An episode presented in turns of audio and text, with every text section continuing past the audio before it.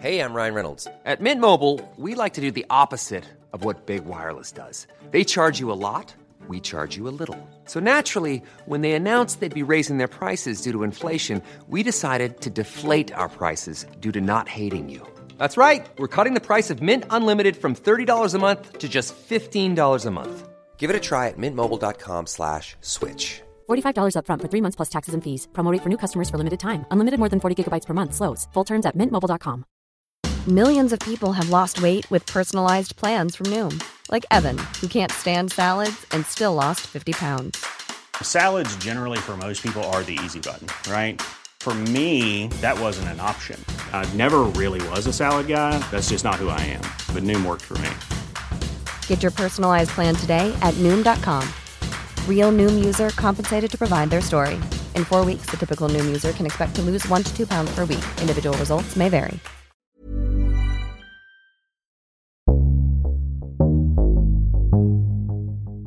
You're jealous of somebody that destroyed my life. It's the fact that it's still a problem. From the Third Coast International Audio Festival in Chicago, I'm Gwen Macsai, and this is Resound. People go to Vietnam and they have a problem the rest of their lives. But she's not Vietnam. But she's my Vietnam. Resound is a remix of music, documentaries, found sound, sound bites, and other threads of audio we find all over the world. We listen to everything we can get our ears on and then bring you the best of what we hear each week.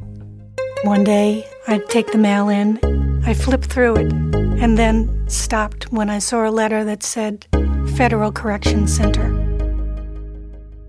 A relationship between two people is never just that. Old lovers, new friends, aloof cats. Not to mention jealousy and insecurity. These are the uninvited guests that sneak into our intimate partnerships, often armed and ready for combat. Without permission, they settle in like a dense fog, and it is ever so hard to clear the air, which makes a relationship of two feel a little claustrophobic. Today on Resound, stories of the extra company you never expected. For the sake of the relationship, I've moved myself into a, an alternative bedroom. Stay with us.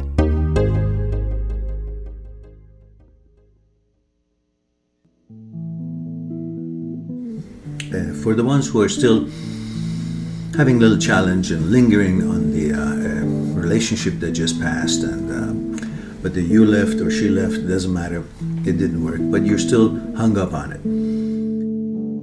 Old lovers are common uninvited guests in a relationship, skulking around in your moments of doubt, lurking in your psychological peripheral vision, and inciting a heavy dose of jealousy.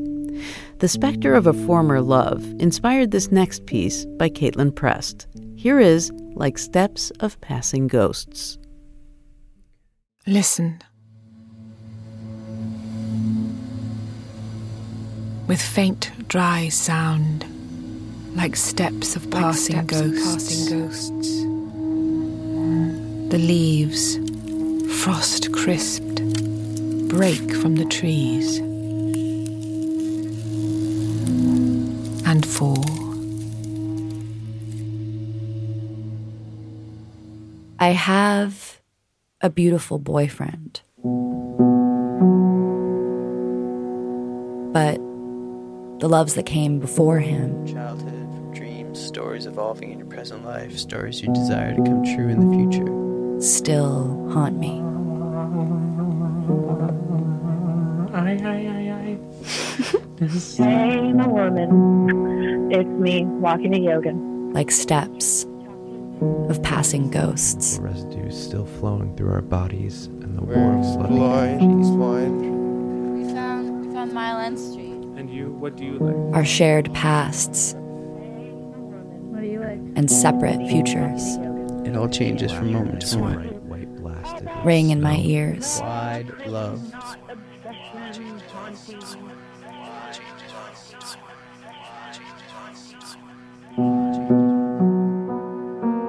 I keep a piece of each of them a red scarf, a small accordion, a stack of letters.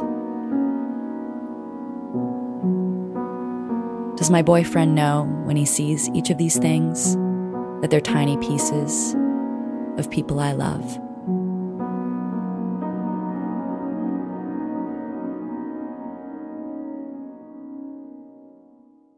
There's a photograph on my wall of fall leaves and tall trees. It's high contrast. The shadows under the leaves look dark, and when you look closely enough, you notice suddenly there's a man staring out at you. He's sitting there with a guitar and a long Beatles haircut. This is a photo from the 70s of my mom's first great love, Sean Bell. We love him. This is my dad. I rank him as one of our best friends, if not our best friend. uh, so, Sean Bell is basically my dad's favorite friend. They all studied guitar together when they were young. Yeah, you still have a special part in my heart for Sean because it was my first most romantic and passionate, you know, young love. After Sean and my mom broke up and my dad and my mom got married, my dad revived the friendship. They've been friends ever since.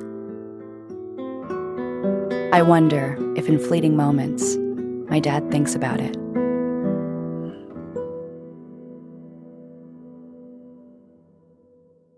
Every morning, I wake up in my beautiful boyfriend's bed and stare at a painting on the wall. It's abstract red, blue, orange, has a sound wave across the top of it. It isn't a professional painting. It was painted by his ex girlfriend. A photo of this painting is the desktop image on his computer.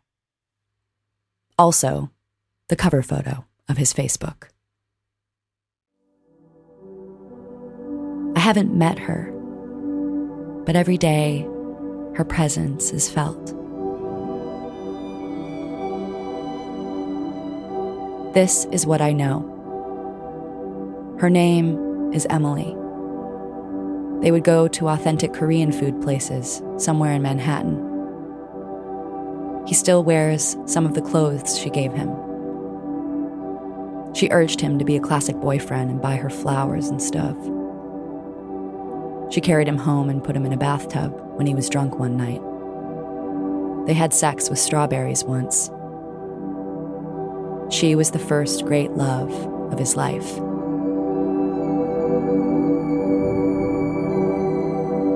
I wonder if he'll ever forget her. I wonder if he kisses me the way that she likes to be kissed. I think of meeting Emily, and the animal inside of me bares its teeth. I wonder if she'll try to act like she knows him better than me. Who will be hotter? Does she know him better than me? What kind of hot? She's gonna make you feel ugly. The animal inside of me wants to eat her. And I find this very embarrassing. My more gracious self is ashamed. You're petty. He loved her a lot. That's nice. It's in the past. I want to be my more gracious self. What is this special animosity we feel for the one that came before? Where does it come from? When I see her, I immediately feel bad about myself. This is Carrie. We talked a bunch about the animal voice that we oh, wish would why go do they away. Feel so bad, you know. Like, uh-uh. why does it? Why? Why? Carrie is in love with Brian. Telling you how you're gay. I'm only a little bit gay because I like girls and their bodies, but I also like dressing up in a pretty outfit. You look so good in a pretty outfit. Before Carrie, Brian was in love with someone named Violet. Describe this person. They have like a lot of peppy energy. Um, they're like petite. They're really good at turning their attention on people like a flashlight. Violet and Carrie work together. Carrie sees her all the time in a strangely formal setting. Violet broke Brian's heart so bad that when Carrie brings her up, she can tell that he's still hurt by it. It bothers her. Just the fact that it's still a problem. That's Mm. that's just the thing, man. People go to Vietnam and they have a problem the rest of their lives. But she's not Vietnam. But she's my Vietnam. no. Why does she have to be your Vietnam? Why couldn't she be your like Spanish American War of 1812? Nobody talks about that one. Will you talk about me like that someday? God, I hope I won't talk about you that way. I hope I never have to live through what a horrible thing that was again. You're jealous of somebody that destroyed my life. I don't want to destroy your life, Like but I was a I want to be the one who does something really important. I ask Carrie where she thinks this feeling comes from. Um, I don't know. I don't think I'm gonna get a title. I think that's the problem. I don't think I'm gonna get a title. I want a title. I want a title. Beautiful boyfriend and I are so close that I can feel the contours of the one who came before. The imprint she left in his life has a name Emily. Greatest love, biggest relationship. She has secured a chapter in the storybook of his life. Ours is still being written. How, many, pages, will I get? I want to have more pages than her. Get a hold of yourself. I want him to forget her. Don't you want to be remembered? It's true. I call them the ones I've left behind, but I want them to remember me. I want to stay in the storybook, and I want our chapter to be beautiful. I received an email from the first love of my life, Kyle. We were supposed to go see a band, a band that we'd once listened to lying on the floor with our eyes closed, pretending like we were watching a movie, holding hands. In the email, he was telling me that he'd invited someone to come with us. He says, I haven't, felt, this level, of passion and drama and intoxication, passion since you since and I and I passed, passed through our our journey journey together all those years ago. I really like her. I hope you do too. The animal was pissed. Fuck this bitch. I remind myself that I'm in a happy relationship with a beautiful boyfriend whose ugly painting hangs everywhere. What if she rips my pages out of the book? You're in love. He's in love. It's beautiful. What's your problem? Why do I have to meet her? It's great they're in love. I don't have to meet her. I'm canceling. I'm not going. Get over yourself. You're going to the show.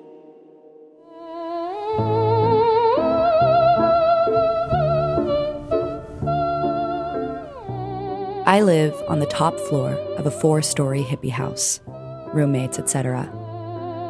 The doorbell rings, and I know she is at my door. Down three flights of stairs, I fight a losing battle with the animal.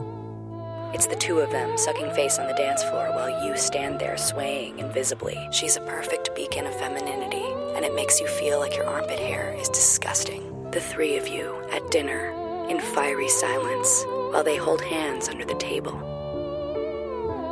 And I'm at the door. I open it. I look at her. I get nervous about hugging him in front of her, so I hug both of them at the same time. I look at her.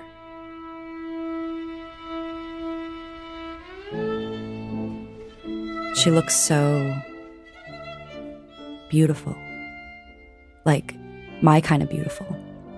She's wearing goth boots, and her hair's kind of greasy, and her nail polish is chipped. I like her.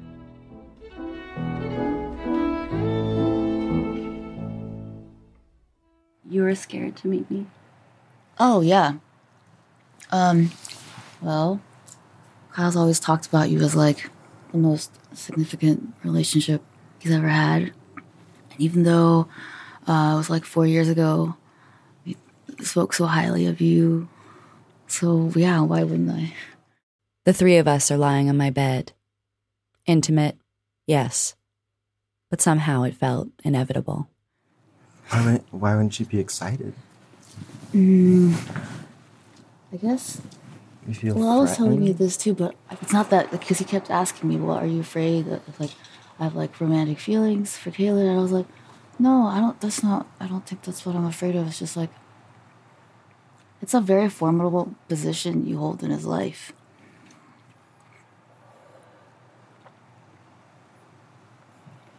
I was scared to meet you too. I'm just, I'm a newbie. Mm.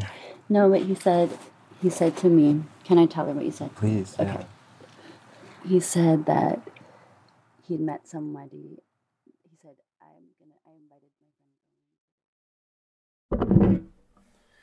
Arpeggio.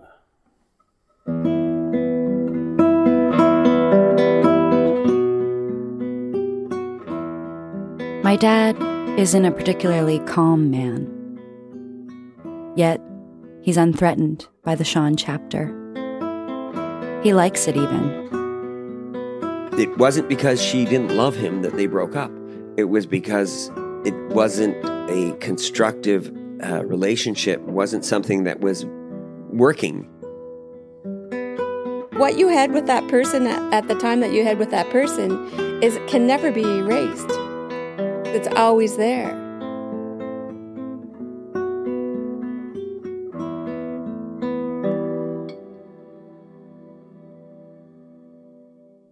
This morning I wake up and I look at the painting on the wall.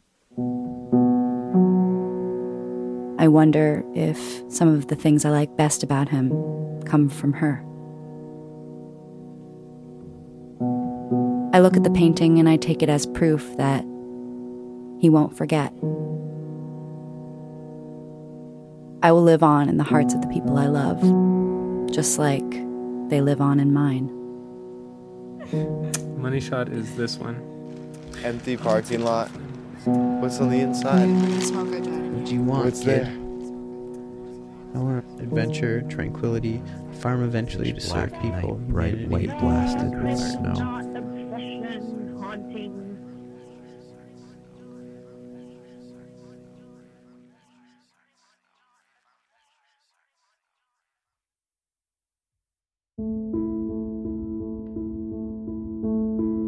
Like Steps of Passing Ghosts by Caitlin Prest.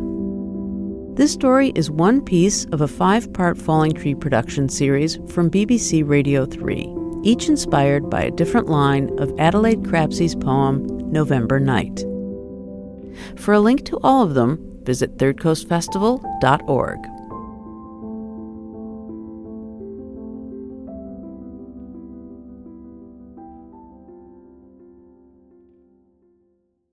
Sometimes an uninvited guest can be a pest, pushy, bothersome, or invasive.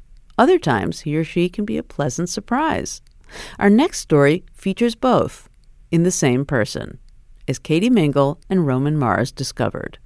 There's a neighborhood in Seattle called Ballard. It used to be its own city until it was annexed into Seattle in 1907, so it's always had the feel of a small town. A lot of single family homes and small businesses. That started to change around 2005 when Ballard started to see unprecedented growth. Tons of new condos and apartment buildings were springing up. And around this time, a developer decided to build a shopping mall on a more or less vacant block in Ballard. That's our producer, Katie Mingle. Vacant except for one steadfast tenant who had been there for the last 50 years. Her name, Edith Macefield. The developers offered Mrs. Macefield a million dollars for her tiny house. which was appraised at about 120,000. She said no. The Ballard woman who refused to sell her little house to developers. The little old lady being bullied by developers. The story was classic David and Goliath. Edith Macefield versus the big bad developers. Hi, I'm Barry Martin. I work in construction as a project superintendent. Barry Martin was hired to oversee the shopping center project, and when he heard about Edith Macefield, he wasn't super excited. All she has to do is complain, tell somebody at the TV station or the on the newspaper, or you know, it'll be a really big deal. But even though the press was clamoring to talk to Mrs. Macefield, she wanted nothing to do with talking to them. Here's Mrs. Macefield turning down help from a CBS reporter as she took out some trash in her front yard. Do you want some help, Edith? No. Later in the segment, he knocks on her door, and you can hear a muffled, Go away. Is there any? Go away. Okay. Unfortunately, that muffled recording of a cranky Mrs. Macefield is the only one we could find of her. The construction project got underway. And all the while, Mrs. Macefield went about her business day after day, just like she'd always done. She'd get up in the morning and feed the birds and throw uh, bird seed out on the sidewalk. Most of the time, the bird seed would be there when we got to work. If they didn't see the birdseed, Barry would knock on her door to see if she was okay. And she would usually yell at me to get the hell out of there and go away and leave her alone. A year passed, and the building around Edith Macefield's house got bigger and bigger. And Barry kept dropping off business cards telling her to call if she needed anything.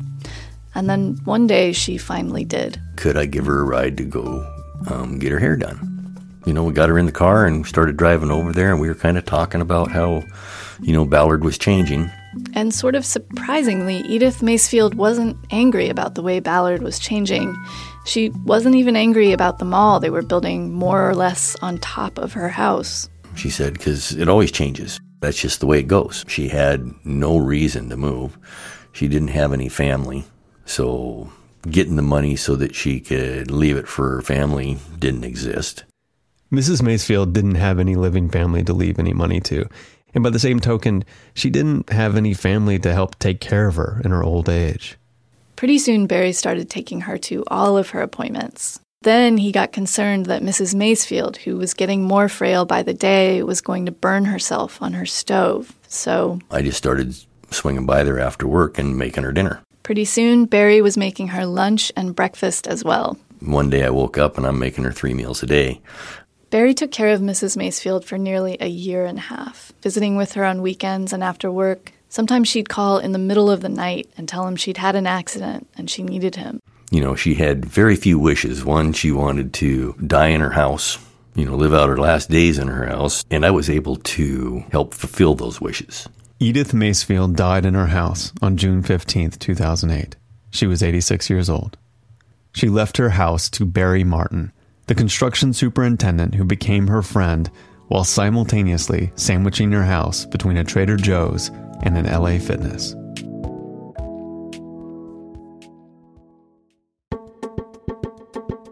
That was Holdout, produced by Katie Mingle and Roman Mars for the podcast 99% Invisible. An update about the house. As of March 2016, it was still standing. For a link to a longer version of this story, visit our website, thirdcoastfestival.org. And speaking of websites, I wanted to tell you that ours is brand spanking new, spit polished, shiny, and ready for visitors. And that means you. Third Coast is a Sundance for radio. We support and celebrate the independent radio maker. How do we do that? Well, we have an annual conference, a competition, public listening events, a huge library of wonderful work, and this very radio show. And you can find out all about everything we do on the new site, which looks and works great on your phone and tablet. We roll out the red carpet and invite you to saunter on over. No formal wear required. Come, play, click around a while. We wish you happy browsing. Coming up after the break, a woman starts a secret correspondence with the very prisoner who changed her life, and not in a good way. I would say to her, I hope you rot in jail for the rest of your life. And yet she would write back and say, I'm sorry that you feel that way, but I understand. Stay with us.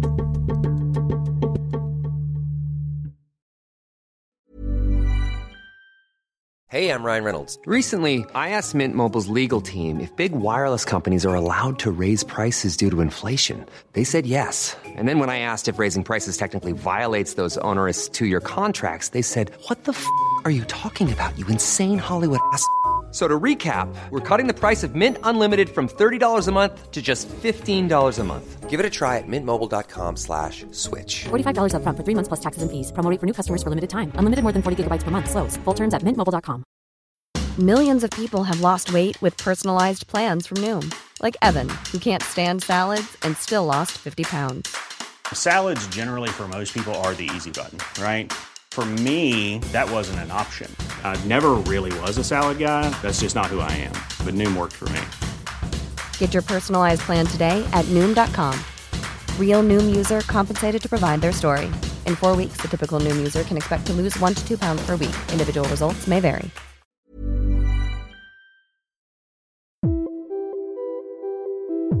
Welcome back to Resound from the Third Coast International Audio Festival in Chicago. I'm Gwen Macsai.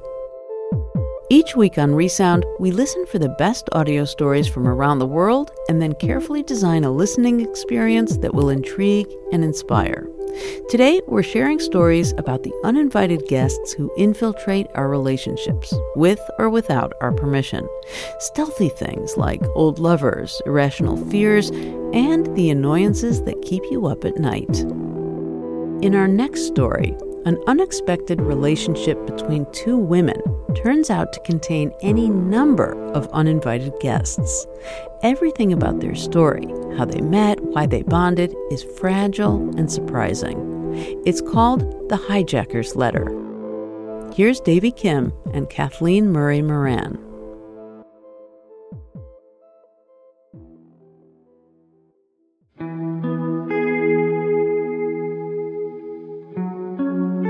Tomorrow we planned to go to the beach. I had already made a picnic lunch for us. Everyone was very excited. We had our pails and shovels, and uh, we were ready to take off in the morning. It was a warm evening in September 1976, almost midnight, and Kathleen's two young boys, Chris and Keith, were already fast asleep. But Kathleen was soaking in the bathtub, waiting for her husband Brian to come home after a late night of work. I was lying in the bath when I heard the TV from our bedroom. This is a special report from CBS News. TWA Flight 355 to Chicago, carrying 86 passengers and 7 crew members, has been hijacked. Two Croatians, Zvonko and Julie Busic, claimed to have a bomb on board the plane and a second device located in New York City. I grabbed a towel and I ran into the bedroom. On the tiny black and white TV screen, she saw the camera pan to the most familiar face in the world. It was Brian. In a Kevlar vest, bomb squad written on the back. Brian was a six year veteran of the NYPD's bomb squad. On the screen, I watch as he lifts a Macy's shopping bag. Then he laid a blanket on the ground, and he and his partner placed the shopping bag on the blanket and then clipped the blanket to a pole. And the two of them lifted the pole to their shoulders and walked out of sight. I tell myself not to panic. You know, he has worked hundreds of cases just like this one. There had not been anyone injured on the bomb squad since 1939, but there was something about it, and I couldn't shake it. I walked into the boys' room and I watched them sleep and I listened to them breathe and waited until I could calm myself down. He would come back and see his sons. Kathleen waits for what feels like hours. She drifts asleep. Then something wakes her up. I look around the room and I can see red lights. The clock says 4 a.m., and I can hear car doors slamming. I look out the window, and the street is covered with police cars. This cannot be happening. This is not for me. They're not here for me. But then I hear the doorbell ringing. So I walk down the stairs. When I open it, I see a man from the bomb squad. He looks up at me and he said three words We lost him.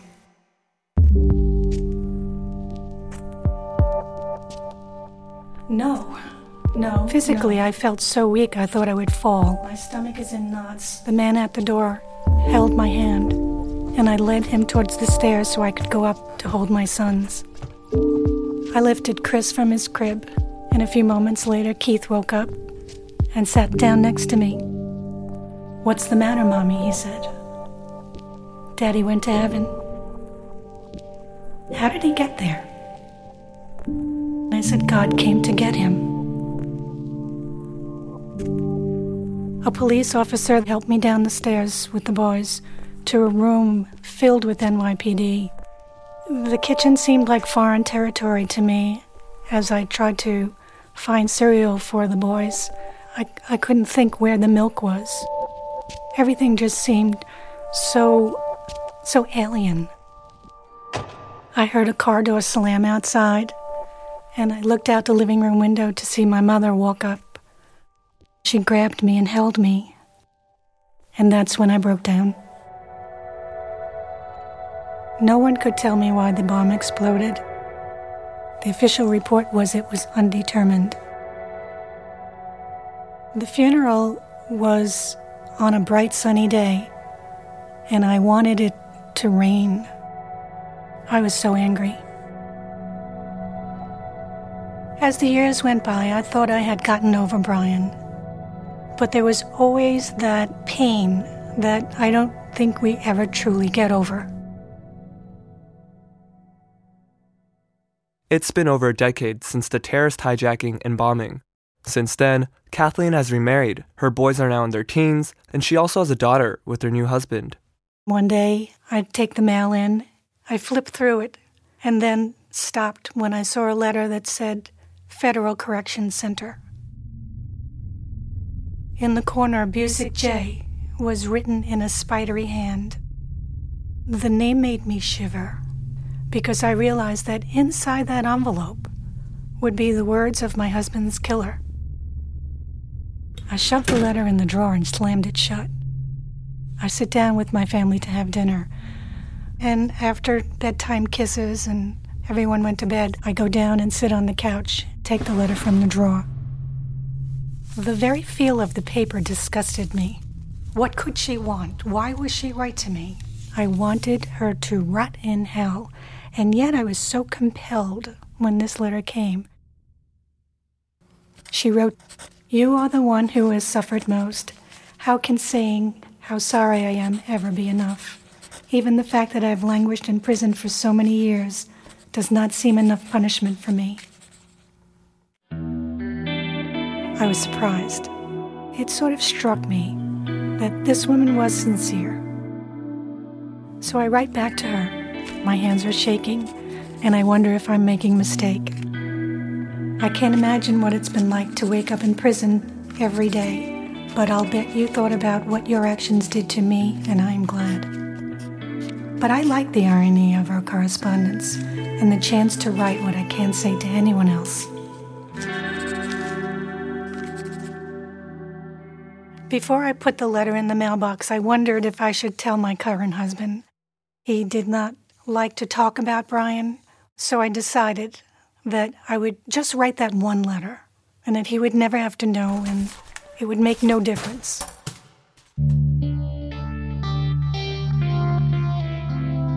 I check the mailbox every day.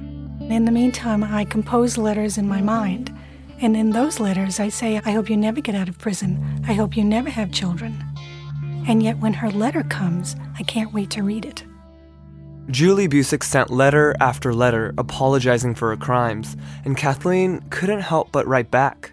Julie said that while she did believe in her husband's cause, she never thought the bomb would go off, and for that, she was eternally remorseful she did not think that it was the right thing to do. She tried to dissuade him, but she failed in her efforts, so she decided to go along with him.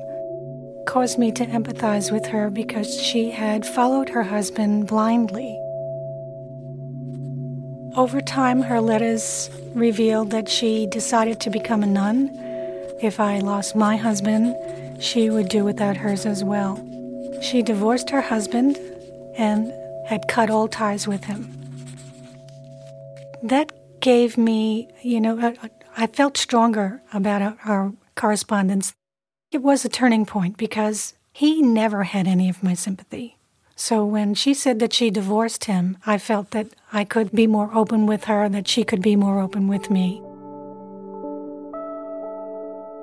Soon, the letters became more casual, more friendly. Kathleen and Julie bonded over the fact that they were both the same age, enjoyed growing rose bushes, and that they were both previously English teachers in Manhattan. We traded books back and forth. There was a book called Depraved Indifference by Robert Tanenbaum that was a story about the incident. And so we both read the book and compared notes. You know, I could tell her anything. I could tell her when, you know, when, when I don't know, when Chris went on the boat and drank beer. He was 14 years old. and, and I would write to her about those things, and she would write back and tell me, you know, that, that at 14, of course, that's what he wants to do, and that doesn't, doesn't show who he's going to be when he grows up. You know, that, in other words, I was taking things very seriously, but she had some perspective in it.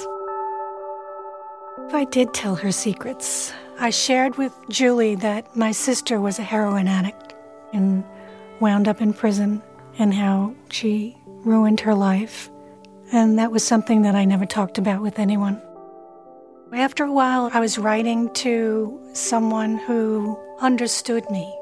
It was like seeing a therapist, and she was so kind and gentle with me. Even when I wrote things that were terrible, I would say to her, I hope you rot in jail for the rest of your life. That was in the beginning. And yet she would write back and say, I'm sorry that you feel that way, but I understand.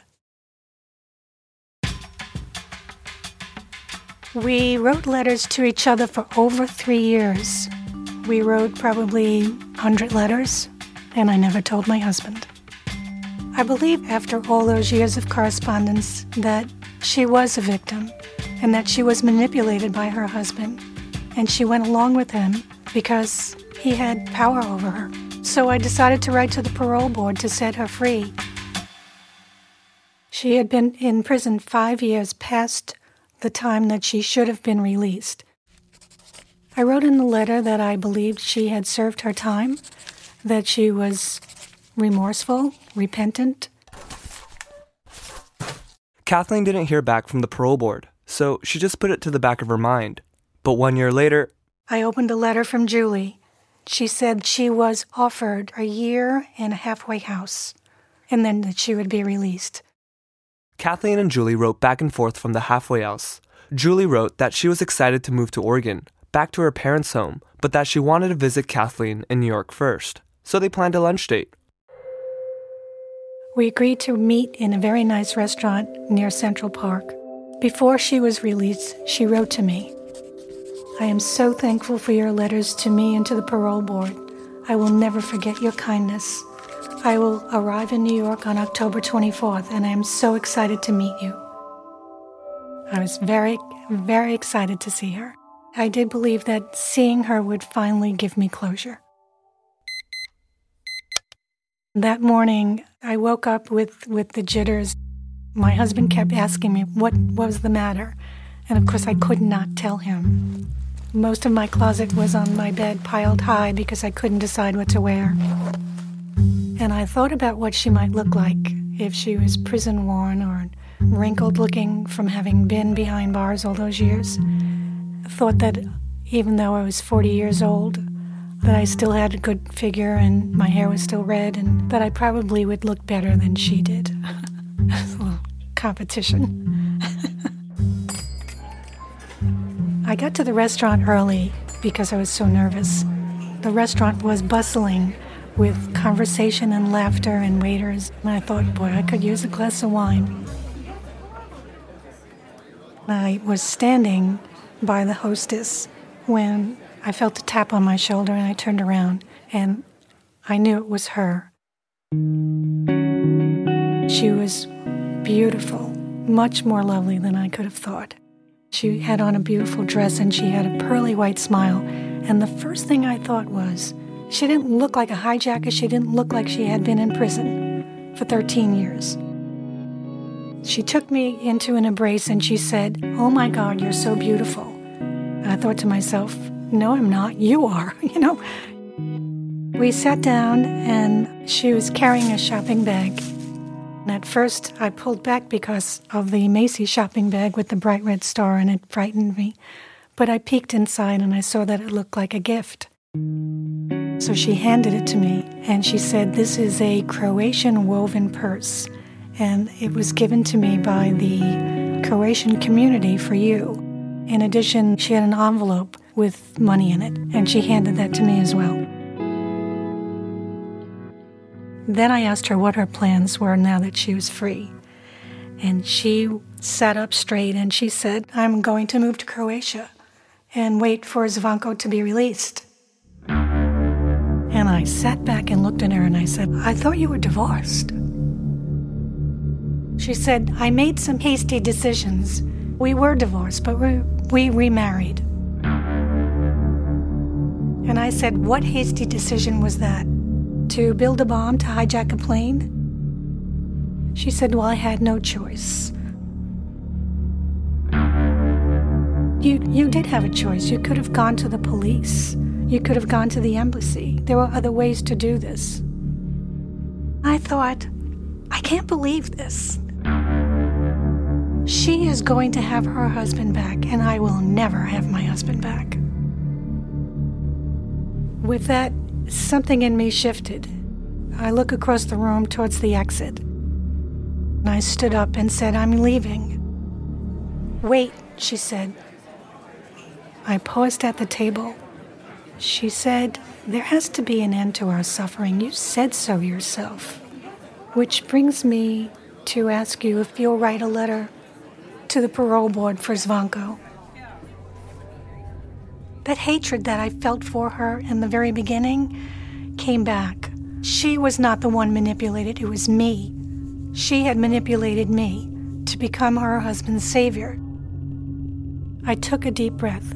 I yelled, I'm not going to help your husband. As a matter of fact, I'm going to do everything I can to keep him behind bars for the rest of his life.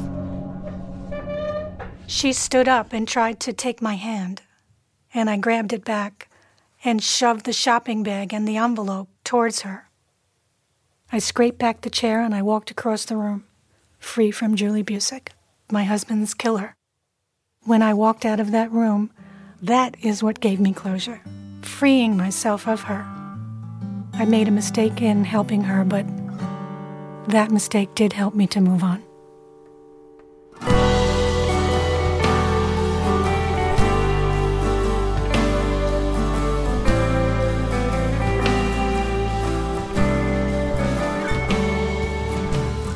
The Hijacker's Letter was produced and sound designed by Davy Kim for Snap Judgment.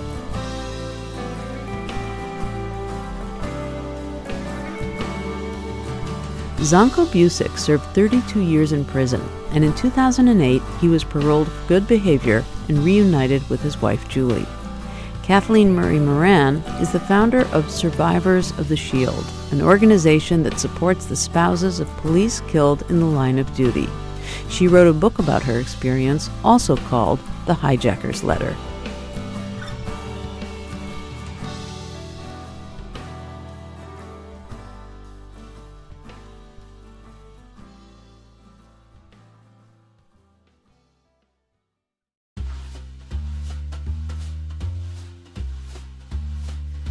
You're listening to Resound from the Third Coast International Audio Festival in Chicago. I'm Gwen Macsai. Today, we're listening to stories about unexpected outsiders that sneak into our relationships. These uninvited guests come in all shapes and sizes. They're not always old friends and crazy relatives. No, sometimes it's the idiosyncratic habits of a partner that loom large, like the way they chew their food or leave their coffee grounds in the sink. But when these annoyances are involuntary, it's hard to get mad at someone for a habit that can't be helped. Well, not that hard. Here's The Lonely Animal, a snorer's memoir.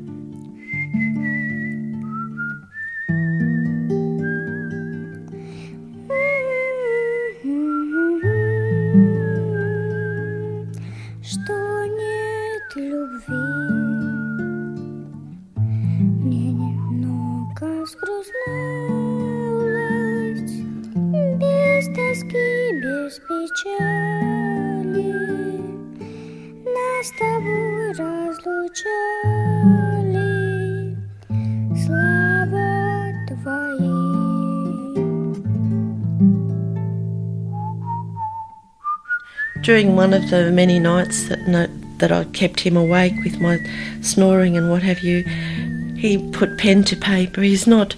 He he works in construction, so he's not a poet, and and he's not even big on writing, but he wrote this for me anyway. The nasal serenade, he called, termed it. Oh, those sweet sounding snorts, the great grinding grunts, and decibels she shunts. Beautiful noise of sorts is her royal roar. The matriarch is moaning, in bed she is groaning. The pitch is astounding, sends my heart pounding. When quiet is a token, no words are spoken, then silence is broken with an almighty snore. you know, it reminded me of, it sounds like a pig at a trough, really. You know, great grinding grunts and, and, you know, moaning and groaning and, and this sort of thing and almighty snores. You know, it sounds very animalistic. And it's a part of our physiology that you can't control. And yes, that whole poem points to some sort of a pig or some sort of a creature. What can you do about it though? She may be the face I can't forget, a trace of pleasure or regret, maybe my treasure or the price I have to pay. She may be the song that summer sings, maybe the chill that autumn brings, maybe a hundred different things. Within the blink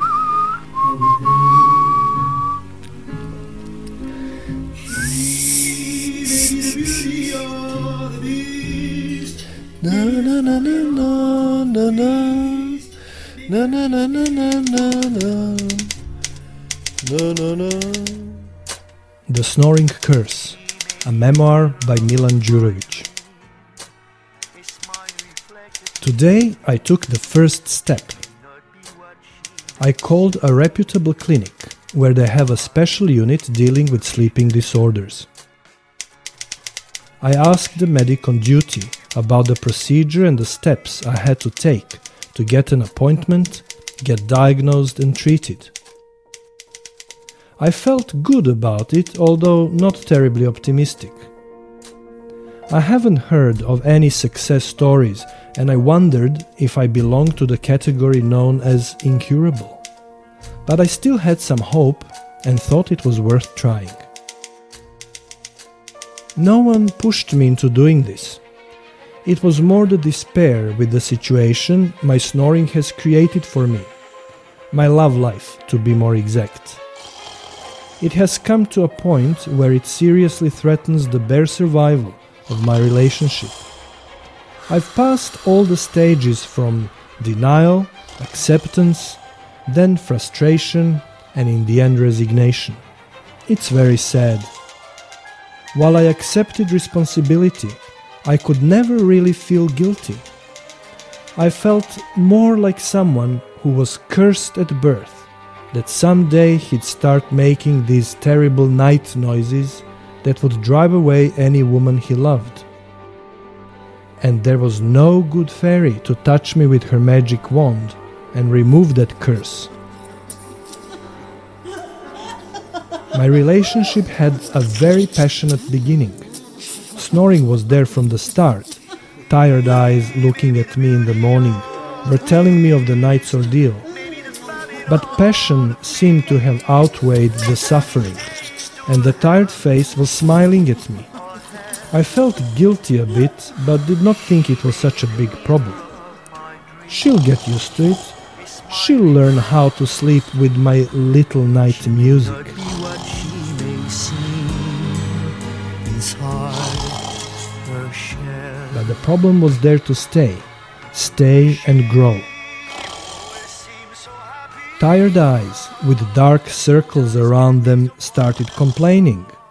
Complaints became more frequent and then regular. I couldn't blame her. But what could I do?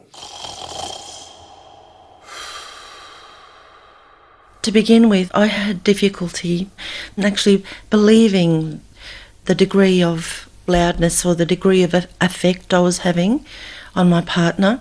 We tried virtually anything we could. We were, you know, at the early stages of a relationship, madly in love with each other, and and naturally enough wanted to spend, you know, non-work times as much as possible together. So that was really difficult and frustrating and upsetting, and you know, um, and also I felt as though I was somehow letting someone else down, you know, my partner down, that I was being a disappointment.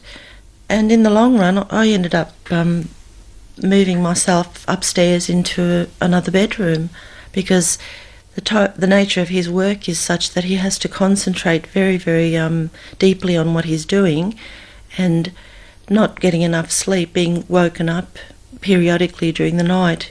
He'd wake up and he was irritable and cranky and and I just thought things just can't keep going on this way that that um, and wanted to maintain the relationship and for the sake of the relationship I moved myself into a, an alternative bedroom.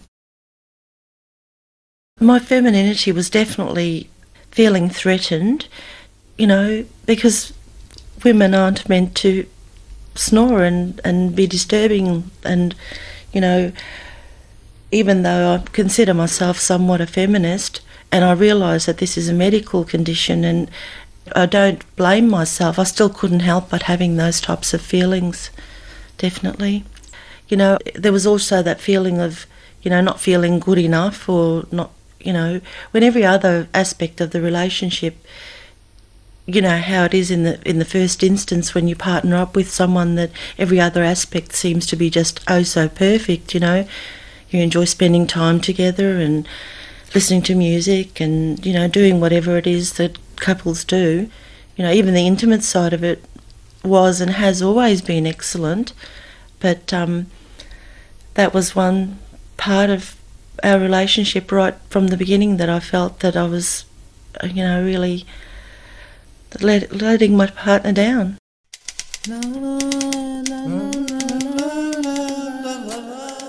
A feeling of joy after spending a wonderful day together would gradually be replaced by a dreadful fear of my demonic transformation in the night. Will I snore again? Just a little hissing sound, or the roaring of an angry hippopotamus. I felt uncomfortable getting in the bed. In the meantime, my love was constantly trying the latest models of earplugs all in vivid colors of yellow, red, orange. She would put them in the pillowcase, in the pyjama pocket, next to the bed, under the bed, between the sheets. It looked as if she was laying out a minefield in anticipation of the arrival of some formidable enemy. Then, first shyly, with the mutual feeling of guilt, we stopped sleeping together at night. Week after week, my snoring was adding mortar to the Berlin Wall growing between us. Now, we don't sleep together at all at night. A little cuddle, a kiss, and then everyone heads towards their bedroom. Doors firmly closed. Here and there, she would offer that we sleep together. It reminded me of those ancient legends where a beautiful young girl would be given as a sacrifice to some hideous monster for some greater good. I never accepted. I felt like one of those horses my father told me about. He told me how, in the army unit he served in, they would have to take a horse that snored away from the stable so that other horses could sleep. Otherwise, they would be totally useless the next day. I felt like that horse, shivering in the cold winter night, away from warm stable and company, and feeling very lonely.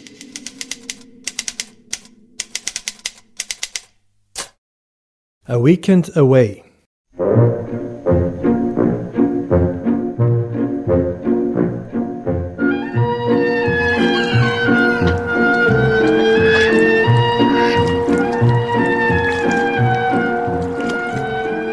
Last weekend presented an interesting challenge. We made an impromptu decision to go away. We were lucky to find a place and happy to be getting out of the city. But then I started to worry. How are we going to spend the night? There was only one room available and it had only one bed. I can't remember the last time we spent the whole night in the same bed. She looked worried, but less worried than me. I'll take a sleeping pill and knock myself out, she offered. Yuck. I did not like the idea of her taking some risky stuff. The brochure said that there was a nice shared lounge room with a fireplace. I thought maybe I can stay very late until everyone's asleep, then sneak into the lounge room, switch on the TV, and then sleep there on the couch, pretending I fell asleep while watching a movie. That night, I went into the bed with her with the feeling I assume one would have before doing a bungee jump. But the room was warm and cozy, and I soon relaxed a bit. We were leaving a day full of nice experiences behind us, happy and curled around each other as we were falling asleep.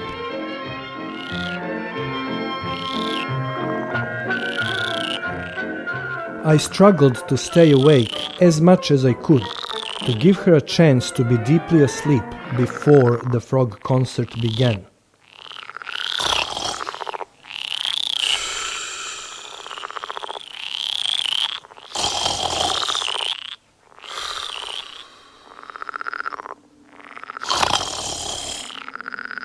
I woke up in some timeless dark hour.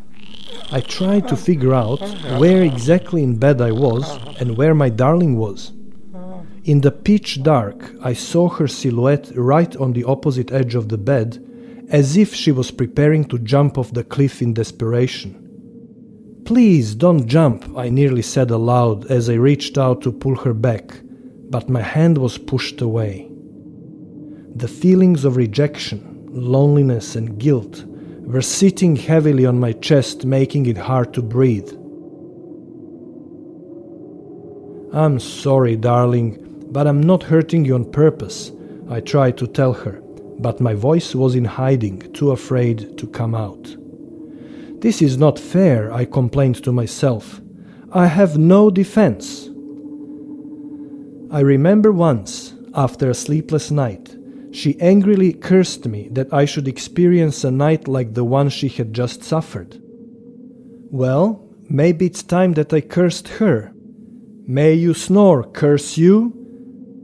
I'd like to see you waking up after a good night's sleep, only to have to confront my exhausted, tortured face, looking at you as if you were a murderer. I wish she could see how it felt to be pushed into the defendant's box. A defendant with no advocate and no defense, going through a show trial with a known outcome. At least she has an option. She can get rid of me, the despised snorer, while I can't get rid of my unwanted curse.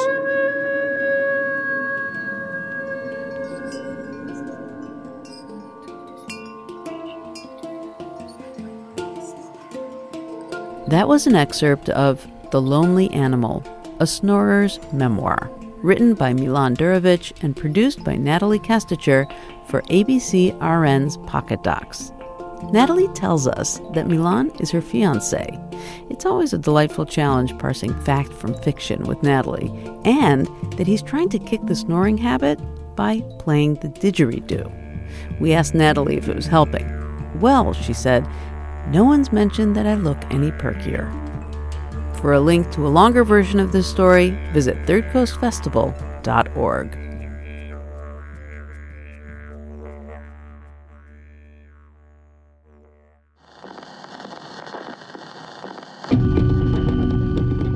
You've been listening to Resound from the Third Coast International Audio Festival in Chicago. I'm Gwen Macsai. The program is produced by Dennis Funk and curated by Johanna Zorn and Sarah Geis of the Third Coast Festival. Support for Resound comes from Emma, a web based email marketing and communication service helping businesses and nonprofits manage their email campaigns and online surveys in style. More at myemma.com. The Third Coast International Audio Festival is a nonprofit arts organization made possible with lead funding from the Richard H. Driehaus Foundation and the John D. and Catherine T. MacArthur Foundation. Additional support is provided by the Riva and David Logan Foundation and the National Endowment for the Arts. The Third Coast Festival is supported in part by a grant from the Illinois Arts Council Agency. Special thanks to our many individual contributors from Chicago and around the world. The Third Coast Festival, now an independent arts organization, was originally founded at WBEZ Chicago. Resound returns next week with more radio that you can't hear anywhere else unless you live everywhere else.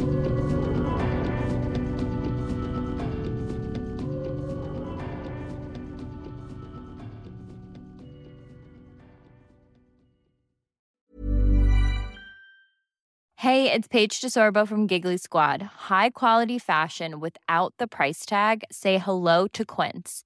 I'm snagging high-end essentials like cozy cashmere sweaters, sleek leather jackets, fine jewelry, and so much more. With Quince being 50 to 80% less than similar brands. And they partner with factories that prioritize safe, ethical, and responsible manufacturing. I love that. Luxury quality within reach. Go to quince.com slash style to get free shipping and 365 day returns on your next order. Quince.com slash style.